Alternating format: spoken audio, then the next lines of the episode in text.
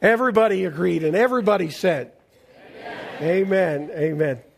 How cool is this? God's direction in our lives. You know, I've made a ministry career out of following incredibly gifted pastors. When I went to Saskatoon, Saskatchewan, there really is a place by that name. Uh, I followed Les Krober, who became bishop of the Free Methodist Church. In the current church that I'm serving, just finishing serving. It's Timberview in Spokane, Washington. And I'm following Bishop Matt Thomas, currently a bishop in the Free Methodist Church. And now we come to Davison, and your interim pastor is none other than Bishop Dick Snyder. How blessed are we, and how blessed have you been? Aren't you so thankful for Pastor and Janet? Janet's back there. Hi, Janet. What great people. And you have been so blessed. I bet you just like them to stay. Wouldn't you like them to stay? You know, we can work it out. We can work it out.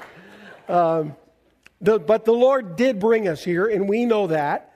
And one of those confirmations from God is the fact that we've had a house to sell in Spokane. Anybody sold a house recently? Uh, that's a challenge. And so uh, we put it on the market as soon as your delegates in this conference invited us to serve here a few months ago, 60 some days ago. And um, when we left on Thursday, Nancy, our, our agent is a Christian, and Nancy said, You know, we're praying. Uh, we're going to sell this house. And he kind of pat her on the head. You know, it takes 90 some days at least in this market. And so yesterday we had three showings in the morning, and of course, a three hour time difference. At 10 o'clock last night, we got the call our house is sold. We got out the Kindle and signed it off. It's done. and it's a full price offer, and we close on June 27th. How cool is that? Wow. I was like, God, could you just put your fingerprints all over that? You know. And He has already done that. And I have heard so many great things about this congregation. And I know the legacy of great leadership you've had, uh, Pastor Brad Button and others prior to him coming. But I know one thing the leader of this church hasn't really changed.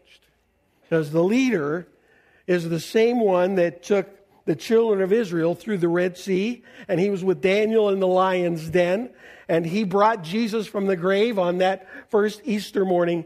Jesus is the leader of this church, is he not? He is our ultimate leader. Amen. Give a hand to Jesus. he is. He is.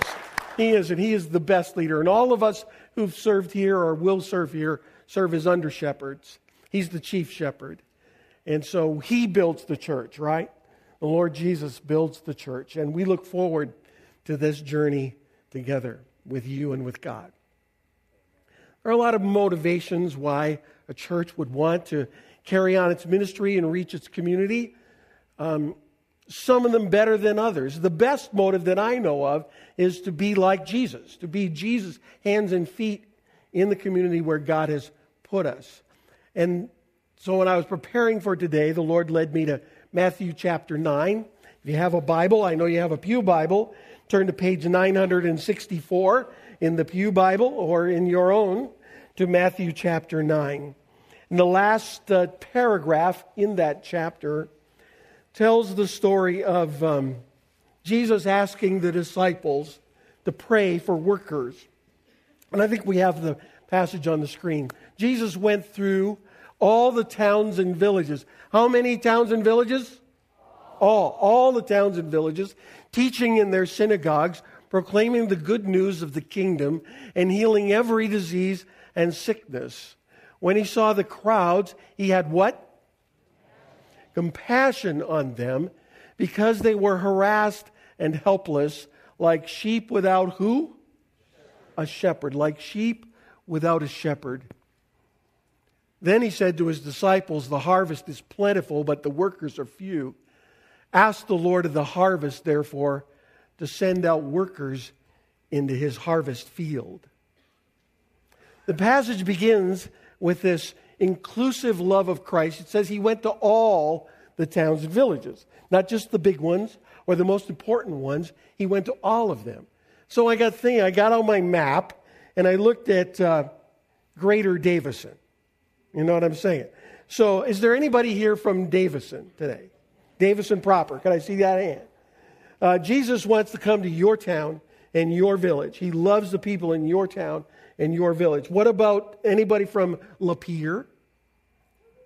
Lapeer, shout out from Lapeer. Jesus loves you and your village. How about Burton? Beautiful Burton. All right, we got Burton's in the house.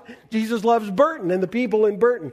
Goodrich or Atlas, anybody from there? We had some first service. All right, we got the section over here. Jesus loves Burton, don't you? Aren't you glad? I am. How about uh, Otisville? We had Otisville in the first service. What's up with that? Okay. Um, how about Grand Blanc? Beautiful Grand Blanc. All right. they need a little help in Grand Blanc, I think, but that's why the Lord is here for the people in Grand Blanc and Flint. Anyone from Flint? All right. Jesus loves Flint, and I'm glad he does. And the people of Flint, and the people in every community. What nearby community did I miss? Well, wherever that is, Jesus loves it okay? and every place near it. He loves all the people in all the places where we live and serve. And He wants to love them through us.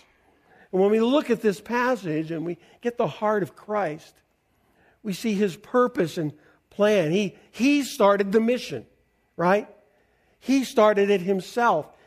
He didn't wait for the disciples. There was no church, there was no group. It was just Jesus and his heart, the scripture says, was moved with compassion.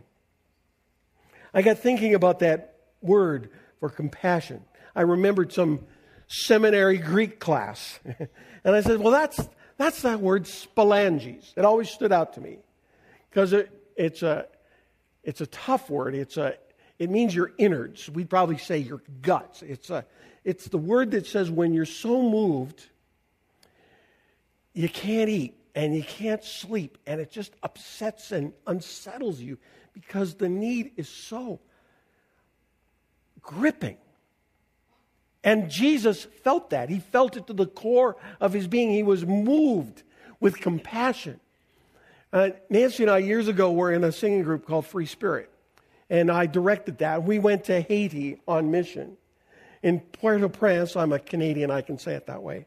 In Port-au-Prince, uh, there, there, are people who live on the dump, okay? That's their permanent home. And they took us there to see, and it, it was, um, it just moved you so deeply. First of all, you know, it just, of course, it smelled terrible and looked terrible, and then to see the people in their poverty, it did that thing okay? It moved me at that level. And I thought about this passage. I thought about Jesus moved with compassion. When you get out there and you see the hurt and you see the need, and then I learned that you don't have to live in the dump of Port-au-Prince, Haiti, to have be harassed and helpless. There are harassed and helpless people in Davison and Burton and Lapeer and Flint and Grand Blanc and everywhere. You can, you can live in a really nice house and drive a pretty nice car and be harassed and helpless. Your family can be falling apart. Your own inner life can be struggling. You can feel lost. And, I, and Jesus sees past the surface. He sees to the core of our being. He sees the people we love, our family, our friends, our neighbors, and he sees them still harassed and helpless. And he knows what they need. What do they need? A shepherd. They need a shepherd. They need Jesus. And we need Jesus. We, you know, it's not us and them. I mean, we need God's grace too, right? Amen. We do. We too have been harassed and helpless. We, nobody can save themselves. Did you know that? None of us can be good enough. None of us can try hard enough and jump high enough to please God. The gap between our sin and His holiness is so great that only Jesus could bridge that gap. but He has on the cross and through the empty tomb. And He provides that to us. So, so we live in a world in our own lives and in our surrounding community that's still harassed and helpless and in need of a shepherd. And I love the stories of how Jesus showed compassion in the scripture. Whenever he found a person in need, he touched them, he helped them. The lost and the lonely and the least mattered to him. We've never met anybody that doesn't matter to Jesus Christ. No matter who they are, no matter what they're going through. I was kind of made a list of some of my favorite Bible stories. Remember Jesus picking up the little children, putting them on his lap? Why was that important? Because in the ancient Middle East, kids didn't matter. They didn't count. Nobody paid attention to them. But Jesus did. Uh, don't you wish you were one of those kids? Never forget that. For the rest of your life, Jesus took me and held me and blessed me. Scripture is full of the story of, of Jesus noticing and reaching out to women in a culture that devalued women. It tells us about people no one else would touch. You know, they had that skin disease uh, grouped together called leprosy. Nobody touched them, but Jesus touched them. I think about Matthew, hated, a tax collector, and yet Jesus included him. You can be up and out, or you can be down and out, but either way, you're out if you don't know Jesus, right? You can be somebody who has a lot or has almost nothing, very little, but the thing you need most is the grace of God in Jesus Christ, the compassion of Christ to change your life from the inside out and give it. And so Jesus has done that for many of us here. But he doesn't want us to keep that to ourselves. We see it in the passage. He says, he tells his disciples, I started the mission. Right? At the very beginning, there was no entourage, no church, no group. It was just Jesus. But he says, let's pray. Let's pray for more workers, more workers to enter the harvest field. Look around. I can't stand to go another day with all these needs going unmet nobody to help, nobody to serve, nobody to touch, nobody to heal. The harvest is enormous, it's immense, it's record level, Jesus says. But the problem is with the labor force, there's not enough of us. Pray, pray that God will send others into the harvest field. Don't just, don't just think that it's an opportunity for us to be together and be with one another and be with Jesus. No, when Jesus changes our lives, he picks us up and heals our hurts and forgives our sins and gives us a whole new life. And then he turns us around and says, Look at the family. Look at, look at who we're part of. We get to do this journey of faith together with one another. And then he turns us and says, Now look. Now look around. Look at your neighbors and your friends and your family members who, who still need the Lord. The harvest is great. And God calls us, like He called His earliest disciples, to be workers, to, at least to pray, right? At least to pray for workers. Because the harvest is still great. You can look around every community that we live in and see people who are far from God, whose hearts are broken, who are harassed and helpless, to use the phrase of Matthew chapter 9. And we're on a mission.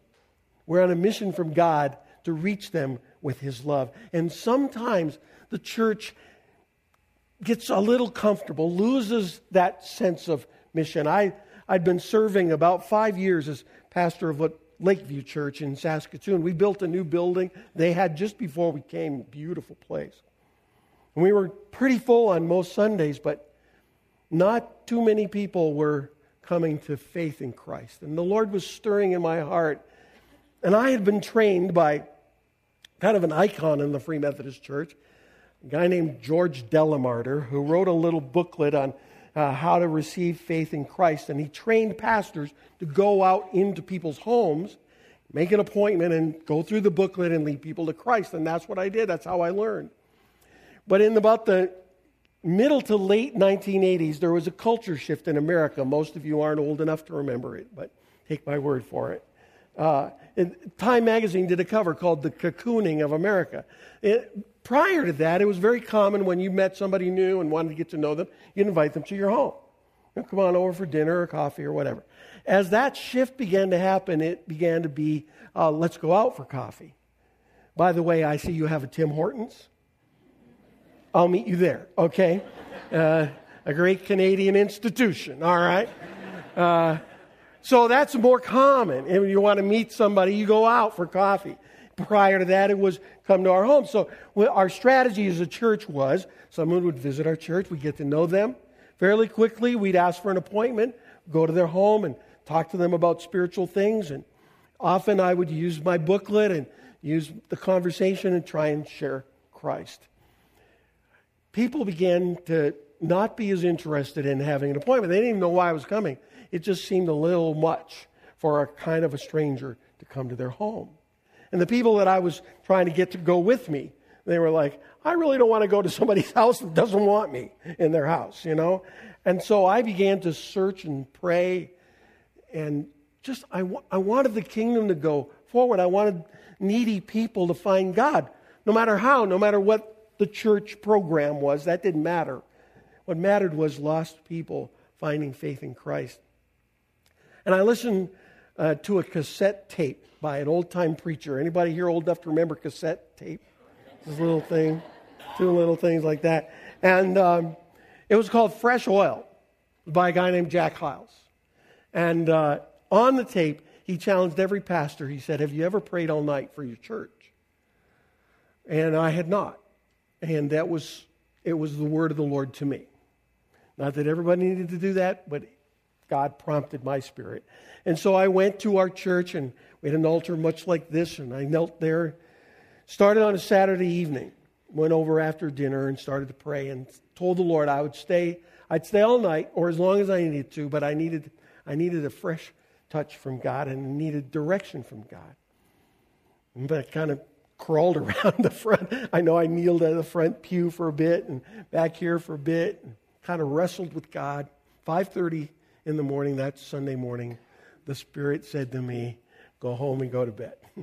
Get a little rest. You're going to preach in a little bit, and I have heard you, and I will answer you. But I didn't know the answer. I didn't know what or how, but I knew God had, was going to do a good thing. That morning, uh, the phone rang. Oh, I just that kind threw me off. oh my! All right. So if your cell phone rings in the middle of the sermon, you get to buy everybody pizza. How's that? Can we make that happen? All right. And where was I? Oh, in the morning, I got up, went to church, and gave the message. I was very emotional. I told the story of this journey that God had had me on. And I asked the church, I said, if you want God to do a new thing in our church, and you're willing to say yes, even though we don't know exactly what it's going to look like, let's come and pray. And the whole, the whole church came and prayed. And I didn't have the answer. You know, it wasn't a formula, it, nothing dramatic happened, but over the next few months, the Lord led me. I found myself that fall sitting in a church conference that was exactly what I needed by a pastor who became a mentor and a model to me, who talked to me about a church that reached people who were far from God. But didn't stop with that. The, the mission was to reach people outside the church and love them and care for them and help them to come to faith, but keep going and keep mentoring and training and discipling until they became like missionaries for God, like fully devoted followers. That that's the dream for every church. Isn't that a good dream? To reach people far from God and help them to ultimately become fully devoted for the Lord. A church led by leaders, taught by teachers, you know, that uh, the arts and music was unleashed. What a gifted music team you have. Do you know that? What a gifted music team. Yeah. and Nancy and I, Nancy and I are musical, okay? We know good music and we heard it today and God, God is in it. That's even more important, isn't it? That, that God is in it. These people are using their gifts to serve the Lord. So you un- unleash that stuff and you watch what God does. And God did an amazing thing, and that was the period of time when our church began to dramatically grow and saw people come to faith. And I learned something that Jesus Christ promised he would build his church. And it's not about a program or a method, it is about women and men and boys and girls and adult leadership who will say, We want what God wants more than anything else. And what God wants is for people who are harassed and helpless to find the shepherd. And sometimes when we lose a little bit of that passion, the Lord renews our passion and renews our spirit. And it reminded me of a great young preacher that God's using these days in America. His name is Dr. David Platt. And you may have heard him or read his stuff. His book, Radical, has been very influential. And in, those, in the book Radical, Dr. Platt tells the story of the USS United States. True story. Uh, that ship is now moored uh, in its retirement in Philadelphia. I think we have a picture of it. Uh, in its time, it was the state of the art ship in the United States Navy. It was built in the early 40s to be unlike any other naval vessel ever built before. It was built to carry 15,000 troops faster and farther without having to stop for fuel or supplies than any other ship. The idea was to get people to the front as quickly as possible. It could travel at 50 miles an hour, an unheard of speed at that time, 44 knots, traveling nonstop for up to 10 days. The only problem was it never carried any troops. Instead, the USS United States was used as a luxury vessel for Army brass. Uh, it carried presidents and heads of state and a variety of other celebrities during 17 years of service. But it didn't carry 15,000 troops to the battle. At most, it carried 2,000 in comfort and style. 695 staterooms, four dining salons, three bars, two theaters, five acres of open deck with a heated pool, 19 elevators, and the first fully air conditioned decks all to indulge wealthy patrons. See, it's different. Very different. If you're on a troop carrier with an urgent task, or if you're on a luxury liner enjoying the cruise.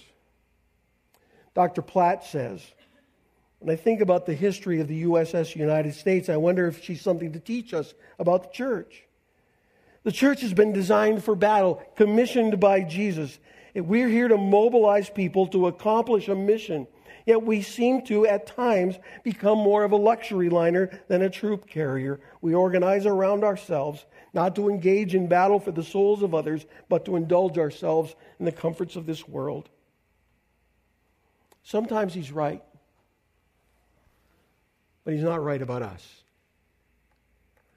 He's not right about us. Not as God, by his Holy Spirit, does the thing he wants to do and continue to do. I'm not here to tell you anything new. Not here to, you know, teach you how to do anything. I am here under God to help us all together to accomplish the mission God has for us. And in this passage, Jesus turns to his disciples and he says, Pray. Pray that God will send workers into the harvest. Who does he need in the harvest? What do they need to be? They need to be. Well, let's do that again. They need to be. And what do workers do? I knew I liked you guys. workers work. He, he didn't ask for critics, he didn't ask for uh, specialists, for CEOs, for directors. He asked for workers. Um, Paul, an apostle of Jesus Christ, a servant. And so he started his letters. That's who I am, a servant. Glenn and Nancy, servants of Jesus Christ. Davison Free Methodist Church, servants of Jesus Christ, workers. And when God has his way in us and through us, people we love will come to know Christ two and a half weeks ago, about, I sat in my study on a Saturday afternoon with my new friend Jason. Jason had been attending Timberview almost a year with his wife, uh, Terry. Um, he came every Sunday, but he didn't know Christ. His wife came to us and said, You know, I kind of dragged my husband here. Anybody here know, you know, sometimes somebody, they say some people have a drug problem with church. They got drugged to church. And uh, so he got drugged to church. And, uh, but he, he kept, he had a curious heart and a, a curious mind and an open heart. Jason would come and he'd talk to me and be interested. So I got to know his story. He did four tours of duty as an Army tank commander. The first tour in, the, in Desert Storm, the second one in Bosnia, two in Iraq. When he got back from Iraq the second time, he said, I came home to what a lot of soldiers come home to an empty house. My wife had left, he said, my wife had left me, gone off with another guy, and I had to start all over again. So he moved to Spokane, decided to pick up a class at community college, and sitting at the desk next to him was this young lady. She'd grown up in a Free Methodist church in southern Idaho. They fell in love, got married. They have a little little boy. Terry had brought Jason to church, and Jason said, You know, I've never given much thought to God except in my tank troop. He said, You really become a family in a tank. You live in that tank with your guys for. So the last one's almost a year. He said, Every one, there was one Christian. And they stuck to their guns, they stuck to their faith. And so he said, I was curious and I had questions, but I never understood. He said, I started coming to church and I started understanding. Um, he said, I, am a reader. Said, if you could help me, if you got something I could read that would help me, that'd be great. I said, I have just the book. So I grabbed my copy of The Case for Faith, and I actually know the author, Lee Strobel. That's a long story you'll hear sometime. And so I gave him Lee's book, The Case for Faith. In a week, he came back and he said, this book is like changing my life. And he said, I've been, I'm reading it now. I think it was two weeks in. He said, I'm reading it for the second time, making notes. I can't believe it. Uh, we need to talk. I said, Yes, we do. So when he finished the book the second time, he came to my office and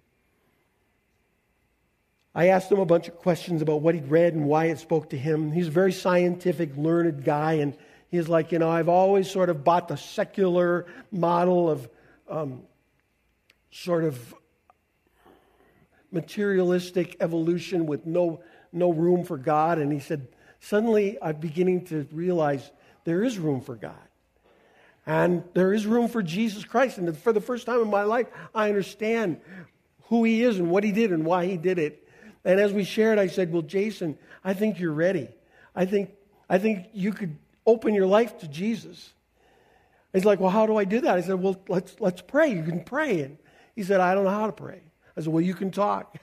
You've been talking to me, talk to God. And I don't know if you've ever been there when somebody's prayed like their first out loud prayer.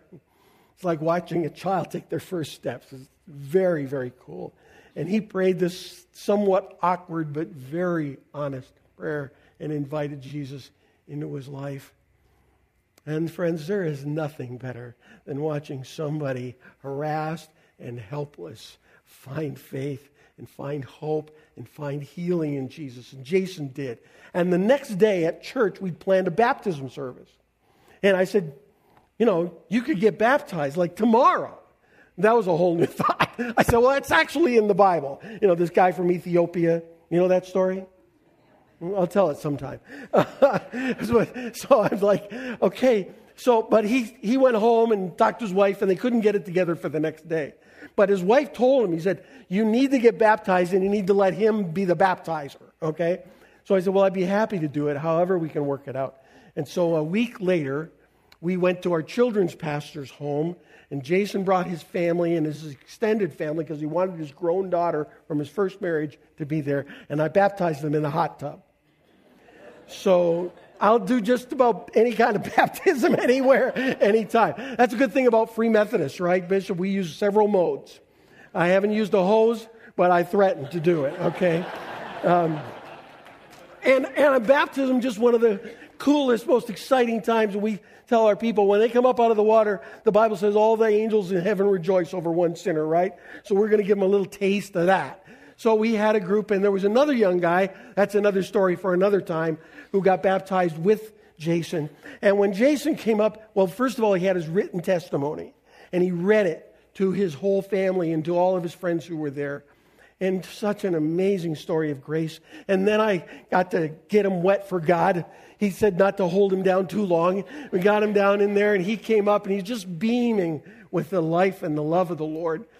And after we talked a little while and celebrated a little while, his 20 something year old daughter came to me and said, What did that mean? And I said, Well, you know, that was a baptism service. She said, I've never seen a baptism, never been to a baptism. Uh, why did we do that? I'm like, thank you, Jesus, right? I get to tell. She's asking for it, right? She's asking for it. I love it when that happens. And I said, well, when you go down, it's like you, it's like the old person's going down. And when you come up, you're, it's symbolizing you're coming up a whole new person because of the grace of Jesus. And the water, she says, why do we use water? I said, well, the water is like washing, like cleansing, because your dad's becoming a whole new man.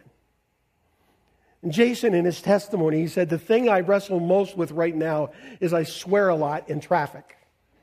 And I said, Jesus continued, well, actually, when he got saved that, uh, that afternoon, he said, I, I don't think I can change that. And I said, Well, Jesus isn't in your heart yet. Give him a chance. He can change it. Does anybody here know that Jesus can clean up your language? Anybody know that? He can do, he can do things none of us can ever do for ourselves. Because he's the good shepherd. His heart is moved with compassion for the harassed and helpless who come to church and the harassed and helpless who never come. And he wants workers together in the harvest. And he calls all of us. And I pray that we'll say yes. Let's pray. God, there is no one like you. You are God the Father, you are God the Son, you are God the Holy Spirit. You are all of this and more. You are Creator, you are Savior, you are Comforter and friend. And we never want to get over you. We never want to get used to you. We want to be amazed by you and stirred by you. And today we hear the call of your Holy Spirit to become workers. Many of us are. I know we are. But Lord, you, you want to use us in increasing ways. And right now, Lord, I think about that particular person who needs you. That we know the guy next door, the girl across the street, the one on the next desk, somebody in class. And they're starting to get curious. And you, by your Holy Spirit, are stirring them up. And I pray that some of us in this room, actually, Lord, I pray that all of us in this room will be your hands and feet. And at the right place, at the right time, we will touch them with your love. And may the people of Davison and Burton and Lapeer and Grand Blanc and Flint and every other surrounding community receive the compassion, the help, and the healing of the Good Shepherd through the people called Davison Free Methodist. We ask it, Lord. We claim it, Lord, in Jesus' name. And everybody agreed and said, Amen. Amen.